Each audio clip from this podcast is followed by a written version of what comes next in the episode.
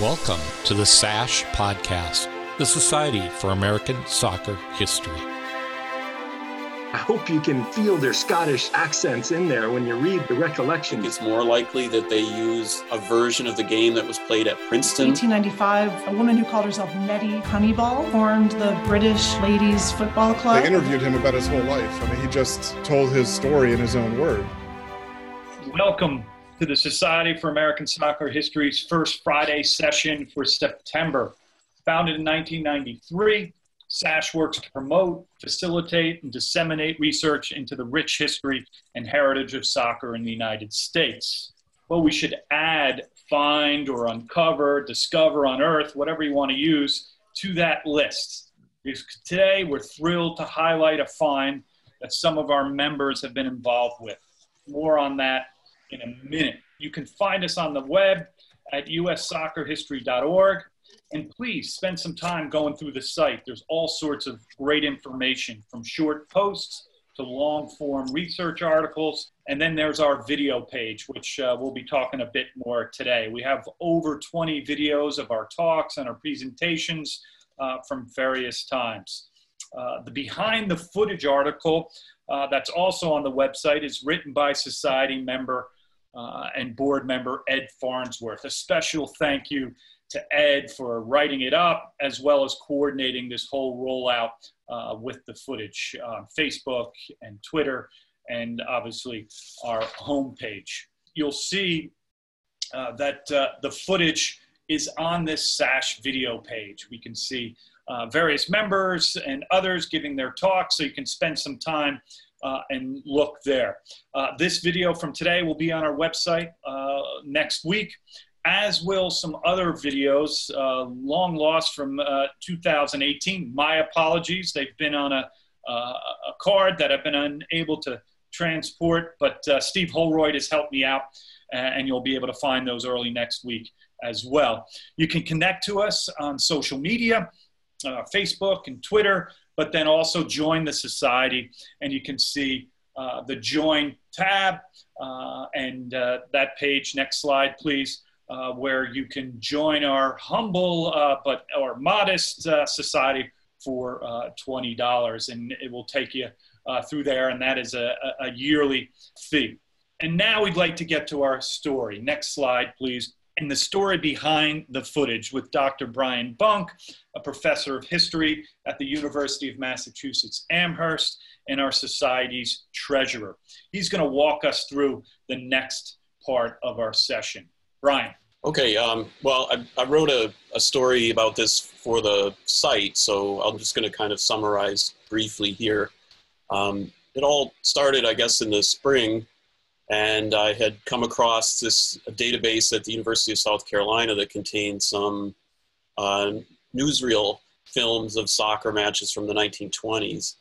Um, and then um, Ed, Ed uh, Farnsworth emailed me and, and Tom and said that he had this idea that perhaps there was some footage in, uh, in Scandinavia and in Sweden in particular of the 1916 trip and the 1919 trip uh, by Bethlehem Steel. And so he did a little bit of preliminary research and then asked me to, to see what I could find out. And so it took a, a little bit of time and a lot of Google Translate, since I don't speak Swedish, uh, to uh, figure out the database, get an account in the database, and finally did some searching and discovered that in fact there was footage of the 1916 and the 1919 uh, trips, both. And I also found out that it had already been digitized. Uh, so that was pretty exciting uh, uh, news. Then it was a question of how are we going to access this material. The, the uh, Swedish Film Institute has some material already posted on their website, but unfortunately not these, um, you know, the, the ones that were important to us, I guess.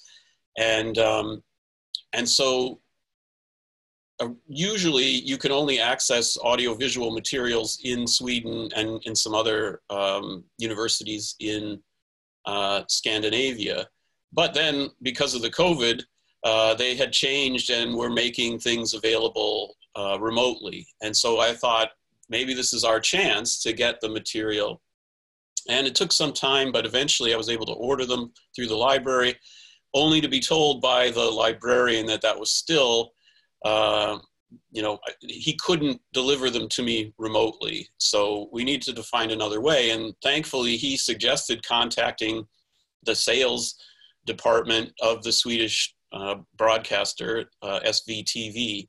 And I emailed them, and they I got a, a, automatic response saying that they were on vacation for the next two weeks. So um, that was a little bit of bad timing. Eventually, uh, I waited a little bit, figuring they were on um, you know coming back from vacation, and then finally I emailed them a second time, and they responded pretty quickly.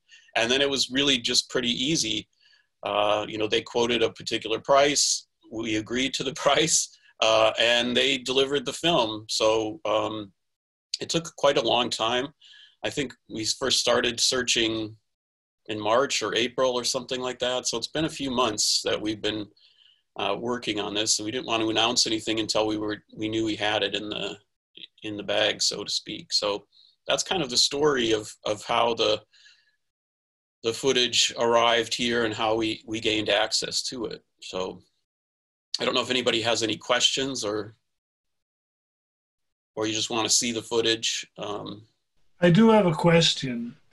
Yeah. Uh, it, it, was pretty common at the time for British teams, English teams, to who were you know pretty advanced and famous to to travel to South America, North America, and but it was or rather, let me put this as a question: Wasn't it less likely that North American team would go over there, or was it just as common? No, it's not. I don't think it is as common for U.S. teams, especially in this era, to go abroad. Um, the 1919 trip may have been the first by a U.S. team, if I'm not mistaken. Uh, Tom might be able to correct me on that, but um, so yeah, it wasn't very common, um, and um, for for U.S. Uh, clubs to make that many trips. There are some um, interesting cases. There's a there was a German club from Worcester, which is the uh, city here in central Massachusetts, and they went on an extensive tour in Germany um, you know, I think it must have been some kind of family connections or or some kind of cultural connections that that made that happen. But generally speaking, I don't think U.S. teams tended to travel as much as English teams or some other Spanish clubs, for instance, too.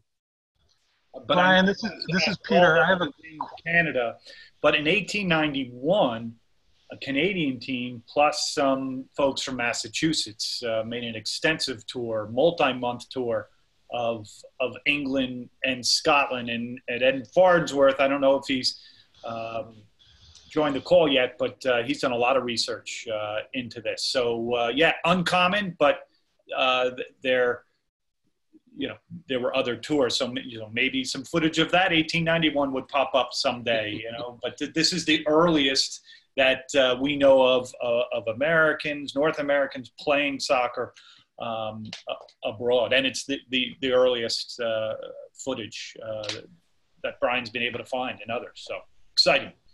Brian, this is Peter Wilt. My question is more about the process. Do you suspect this is a unicorn, or is it the tip of an iceberg? Are there more um, early American soccer uh, footage reels out there somewhere? Mm.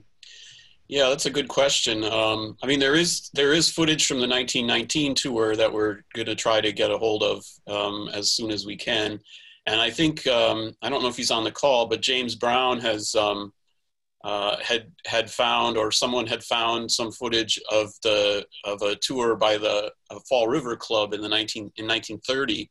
I think in Hungarian yeah. archives. Yeah, that's right. Yeah, so yeah. we have that. It's very clear footage, very crisp, good footage. Yeah, so I, I suspect there probably is some more out there. Um, we, we also searched the, the U.S. team in 1916 played in um, in Norway as well, um, and we looked, but we haven't been able to find anything in the Norwegian archive. So I'm not sure that was necessarily filmed, but it's always possible. But yeah, I mean, with the footage that we discovered uh, earlier this year in the spring, I think you know it used to be we had a couple of small, um, you know, one or two from the 1920s, and now we have probably three or four times that number. So yeah, it's been kind of a bounty year uh, for uh, discovering uh, old U.S. Uh, soccer footage. That's for sure. That's awesome. Thank you for your work on this.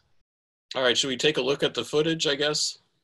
Brian, just while this is running, can you can you verify which which teams are? I assume I would think maybe the the U.S. is playing in white and yeah, this, yeah, okay. So I thought.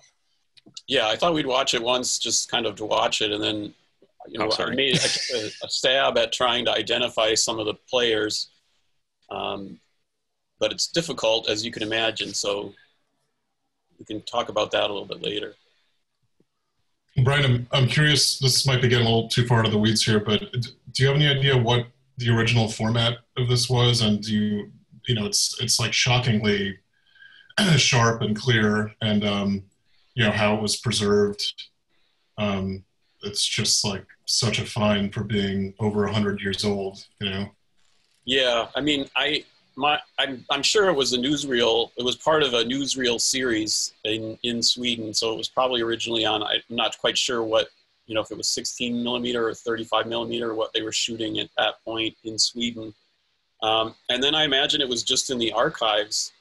Um, probably, obviously, it must have been well preserved, and then they clearly took their time to digitize it. I, some of the information that we have from, or some of the other footage uh, that was recorded here in the U.S. by uh, Fox Movietone, the the footage is pretty bad because I don't think it was properly stored. And I was talking to the librarian there, and he was saying that um, in in I think almost all the cases, the original film has been, you know, totally destroyed over time because of water damage or just the you know the degradation of the film itself.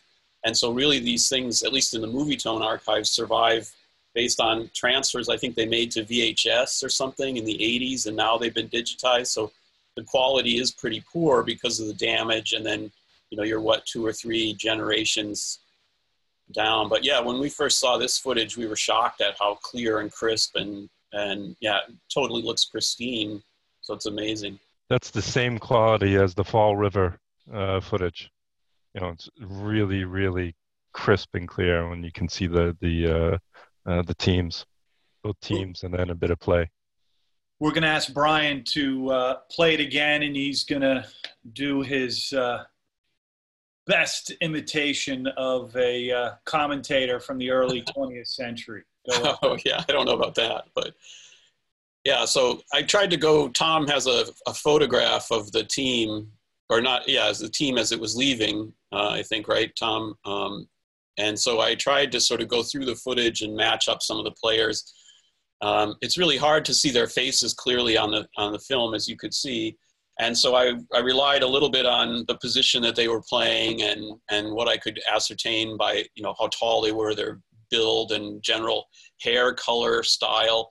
So it, it you know there's certainly a lot of room for error, but I mean one thing we can say for sure is that um, you know George Tintle was the the goalkeeper, so he's easy to identify. The Swedish keeper was described as a giant, by the way, in one of the newspaper reports, which I'm not quite clear. I think that's Neil Clark there heading the ball away, the tall guy who played in the central midfield. We also were commenting on how the goalkeepers tend to stay so deep and not right on the line basically the whole time. I think that's Thomas Swords, who just kind of went into the net. He was the captain of the team. And then I think this is uh, Hemingsley is the is the center forward, and I think he's the one who crashes into the keeper here in, in a second or two, right there. And then I, I don't know, that might be Matt Diederichsen who, who scores the goal, but we think that was probably chalked off because of the foul. That might be Hemingsley again, or, or um, one of the other guys, James Ford, perhaps. The U.S. only scored one goal. It was a 1-1 tie, and the go- the way the newspapers described the goal is that it was a beautiful pass from um, I think Swords to Hemingsley and that that goal that we saw was certainly not a beautiful pass from one player to another. So that's why I think that was not the goal that was counted. I'm impressed by the number of spectators uh, for, you know, what was obviously a friendly tea match, and uh, there there seemed to be at least I don't know difficult to judge, but uh, I would say ten thousand maybe. Yeah, the newspaper reports put the footage or the number at 20,000, but it was in the Olympic Stadium, and the king was in attendance, so that may have driven um, driven attendance. Uh, I was reading up on the tour in the in the Spalding guide. They have a, a really comprehensive report, and apparently it was the um, one of the Swedish officials, sporting officials, who was also a vice president of FIFA, was the one who invited the U.S. team, um, which is a little bit of a questionable decision considering that World War One was going on at the time, uh, and there was you know submarine activity in the Atlantic Ocean. But nonetheless, uh, they had to scrap together the team uh, kind of at the last minute. So the international committee of the federation, the U.S. Federation, sort of handpicked the players, and almost all of them come from New Jersey and Pennsylvania. There was Swords was from Massachusetts, Diederichsen was from St. Louis, but uh, I think almost everyone else was from Pennsylvania or, or New Jersey. Uh, and I that's guess how should, that's how it should be. the daily uh, the newspaper in Stockholm, I guess, put up the money, uh, or at least guaranteed a certain, um, you know, gate or take for the U.S. Federation. So that was partly why the trip happened, was because the newspaper basically guaranteed that they would run a profit, that the U.S. would make money on the tour. Right. So that might have helped to increase attendance as well. I'm curious, man. It seems like unlikely to near impossible that you'll ever find footage from earlier than this, correct, of the national team in any capacity? Um, yeah, I mean, this was the first official U.S. men's national team match because the the federation was founded in 1913. So this was sort of the first uh, under the the official, you know, blessing, as it were. I mean, there were a few other matches before this time um, but those aren't counted, I guess, by you know officially. So yeah, it seems. I mean, there there wouldn't be any more. I mean, you couldn't get any earlier footage, I guess, official U.S. men's national team footage. Uh, they played the first international against Sweden was a couple of days after this. Um, and unfortunately, we, I couldn't find any footage of that match, which would have been pretty great. But can you can you refresh my memory? When were the matches against Canada? Uh, 1894 was it? I think, or uh, there, there weren't any in the teens. They played in the 1890s, and then I'm not sure there were too many after that. I mean, okay. there was the Olympics, but that was not really considered to be a, you know, a regular international team. It was a, a college team, I think. 1906 Olympics. So. Yeah, the very the very first one that I've come across is between McGill and Harvard. Um, and uh, McGill went down. They played Harvard rules, and then Harvard went up to Montreal, and they played the Canadian rules. And it was still the time in which uh, it was neither rugby nor nor soccer. It was kind of still a mixture of the two. Yeah, the Canada game says November 28th, 1885. I guess that'd be the first one and then again a year later, November 25th.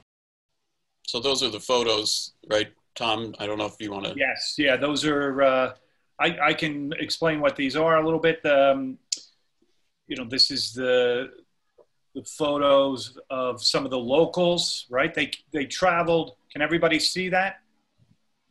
The photo. Yeah. So th- these are the locals. Uh, the fellow on the right is uh, George Tintle uh, from Harrison. Uh, and then you have some some Kearny and East Newark and New Jersey folks. So I always love to say it kind of mirrors, you know, the Tab Ramos, Tony Meola, and John Harkes, right? You have this kind of local uh, group uh, that has been stocking uh, the national teams, you know, for for over hundred years. Uh, Tintle was the goalkeeper. He was a fireman in Harrison. Uh, James Ford uh, his older brother was the soccer coach at St. Benedict's Prep, where Tab and Claudio Reyna and Greg Berhalter all went much later. Uh, and uh, you know that local, but you can see from their bags that this is the trip because they traveled on the SSS Frederick the Eighth uh, in order uh, to get across the Atlantic Ocean. And yes, I mean Brian's right. In the midst of uh, some troubled waters across the Atlantic. And then this is either in um, that Kearny Newark area before they went to Hoboken and uh, uh, they they left. Remember, I think the slogan was "Heaven, Hell, or Hoboken by Christmas." Right? They thought that it was going to be a short, uh, you know, involvement in the World War. Uh, obviously, these fellows got from Hoboken uh, to Scandinavia and then back before U.S. involvement.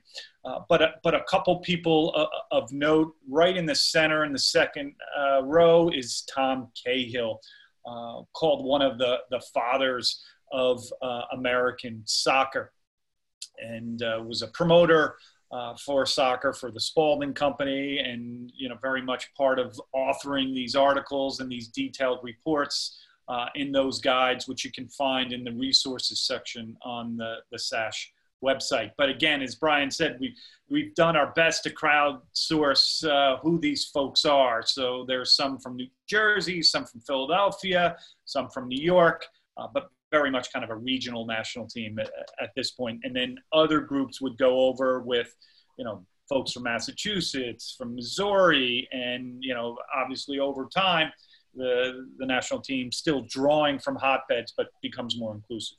Tom, may I ask um, Harry Spalding, who's right there in the middle, who is who is that Harry Spalding? Good Any point. ideas? I, am not familiar with him. I'm familiar okay. more with the local guys uh, than, right. than, I don't know if anybody on the call knows who that is. If he's connected to the Spalding family or anything like that, I no. But he looks quite young on the picture. So was Harry Cooper one of the Cooper's block or whatever that that you wrote about? Not as far as I can tell. No. I looked into that. I could not, you know, link.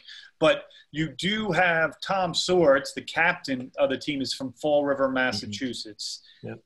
and his father was playing in the very first games in the 1880s in Fall River uh, and was president of the one of the local clubs. So that was this early American soccer family from Massachusetts. And uh, Tommy Swords, you know, uh, played in Philadelphia and, and other players, places, was a real kind of hometown hero who got a lot of uh, mention in the local press.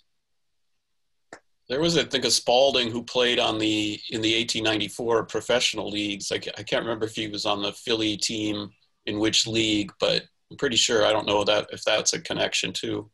Uh, there's a, a, Charles Harry Spalding, uh, who was an American soccer and baseball player. That's him. Yeah. Okay. So he's yeah from Pennsylvania, right? And he was he's inducted in the Hall of Fame in '51. Yeah, there were three members of this team that are in the National Soccer Hall of Fame: uh, Spalding, Tintle, and Swords. How about we watch it uh, one more time and then get another round of questions, and then uh, we can uh, finish up for for the afternoon. Uh, I see there's a couple of questions in the chat um, about whether the uncovering of all this historical footage is a product of increased digitization. I mean, that may be partly the case. Um, I think, as I mentioned, in in terms of the South Carolina archive, uh, they had already begun that process, you know, by certainly by the 1980s, from what he was saying, that they were transferring that material in order to preserve it, and then I think they are, you know, how how and what their, you know, digitization goals are, but certainly it's it's much more accessible than it would have been before. Uh, so yeah, I think it's it's probably a result of that and more and more of these online catalogs and databases being searchable and accessible basically to anyone, I think is bound to increase the, you know, these new kinds of rediscoveries, I guess. Um, and then there was a question about what the medals that they were wearing in the photograph. Um, they could have been given those by the federation, uh, maybe on the on the you know before the trip, or I don't know if that if it's possible that that photograph was after the trip. They received medals and trophies and all kinds of stuff while they were in Scandinavia. So that's another possibility.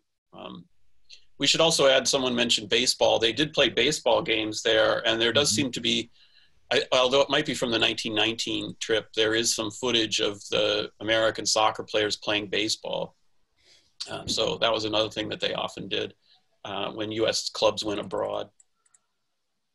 Brian, I had a question about uh, University of South Carolina with these newsreels. How exactly were you alerted to that, uh, and or knew to kind of forage through all that?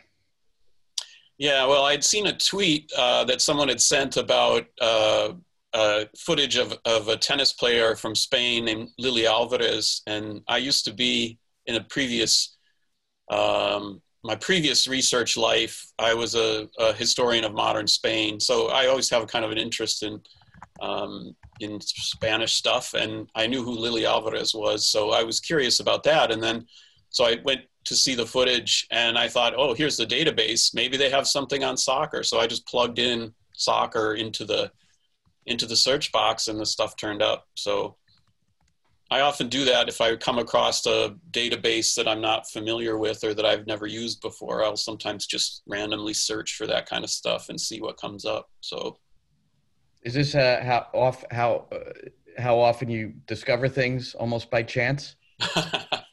uh, I would say, you know, only a handful of times have I gotten lucky. Shall we say? Yeah, okay. it doesn't happen very often. There's a lot of, you know, negative negative results but then occasionally like i said it happens and i mean i found some other footage from 1930 uh, again same way just a kind of random search in a database that i hadn't wasn't familiar with before this club by the way we tried to find out some information about it i think it, it was originally from a particular neighborhood in stockholm uh, but they seem to have um, merged with another club sometime in the 1920s, and then they merged again with some other clubs in the 1960s, and then merged again in the early 2000s. So there is, I think, some version of this club still survives, but it doesn't.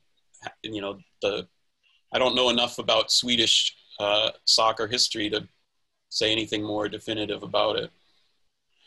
Brian, can I ask you if you have any other ideas as far as the collection in South Carolina, how did they ever get uh, I mean, obviously not this one because obviously this comes from the Swedish one, but the other material in South Carolina. Why did it end up in the movie image research collection in South Carolina, of all places? Do you have any idea on the backstory? Uh, I don't know why that library has it. It's the Fox Movietone newsreel collection, so you know it must have at some point been deposited in the archives there. You know how or why you know those those things are often random or you know seemingly random but yeah so it's it the, the soccer stuff is part of a much bigger archive of newsreel footage that contains all sorts of stuff from around the world i was found some really interesting footage about this re- revolt that happened in 1934 in spain that i had written a book about and i had never mm. seen newsreel footage so that was kind of cool so there's a lot of stuff in there um, in addition to the soccer. It's just part of a bigger newsreel collection.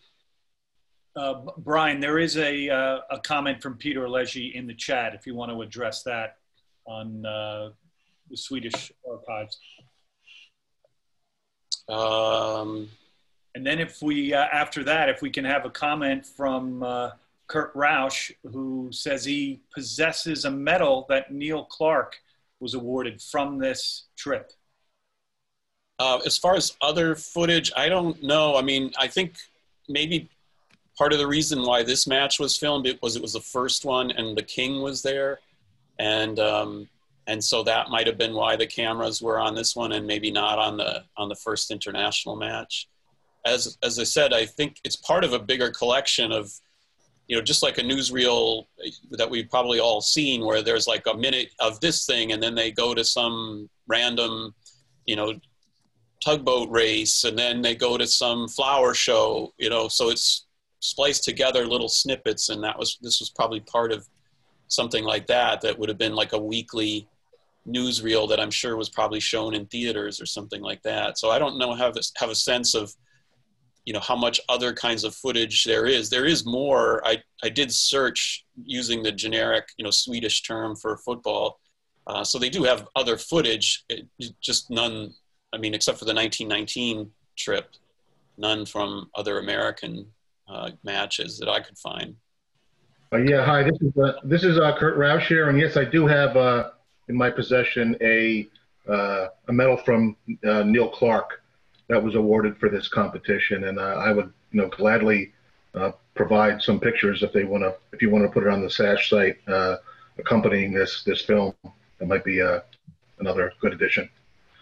Yeah, that'd be really interesting. Well, that might help if we could compare it to the the medals that they're wearing in the photograph. We would, might have a sense of when that photograph was taken, either before or after they they went on the trip. Describe describe the medal, Kurt. Uh, around the size of a half dollar. It has a, a picture of the Swedish flag and the uh, American flag on it as well, and um, soccer ball on the front. Uh, I, I can, uh, you know, as I said, you know, provide any pictures to anyone if they want to see it. But it's a it's a nice medal. It doesn't have the, uh, you know, the fabric uh, portion on top of it. It's just a metal. And as seen better days, it's it's pretty pretty worn out. So he, someone was handling it a lot. And actually, acquire I'm it, in Kurt? touch with some relatives. Pardon me. I'm sorry, Kurt. How did you acquire the medal? Uh, private auction uh, many years ago. I've actually been in touch with some uh, relatives of uh, Neil Clark too over the years. I've, I've done some some uh, research for other things on him, and uh, actually the family was uh, interested in getting it back. So I have a, a little quandary there. But go, go ahead, Kurt. You you make a case for Neil Clark to be a member of the National Soccer Hall of Fame. He is a, a winner of winners. So g- give your plug here. He is not a member, so give your plug. Uh, yes, I mean he. If you look at uh, any of the, the great teams at the time, he has played on the you know the Brooklyn FC team. He played for West Hudson's. He played for Tacony. He played for Bethlehem Steel, Fall River Rovers. He's won uh, numerous uh, National Challenge Cup medals, uh, AFA Cup championships. He was on the Robbins Dry Dock team. Played in American Soccer League. He's a international, so he has many many of the uh, boxes checked for, I guess, what would uh, consider someone up for election today. And um, you know, he has also the pedigree over in Europe. He was associated with Glasgow Celtic and and, and um, Belfast Celtic, and actually at one point was offered uh, some some jobs with uh, some of the English uh, FA teams.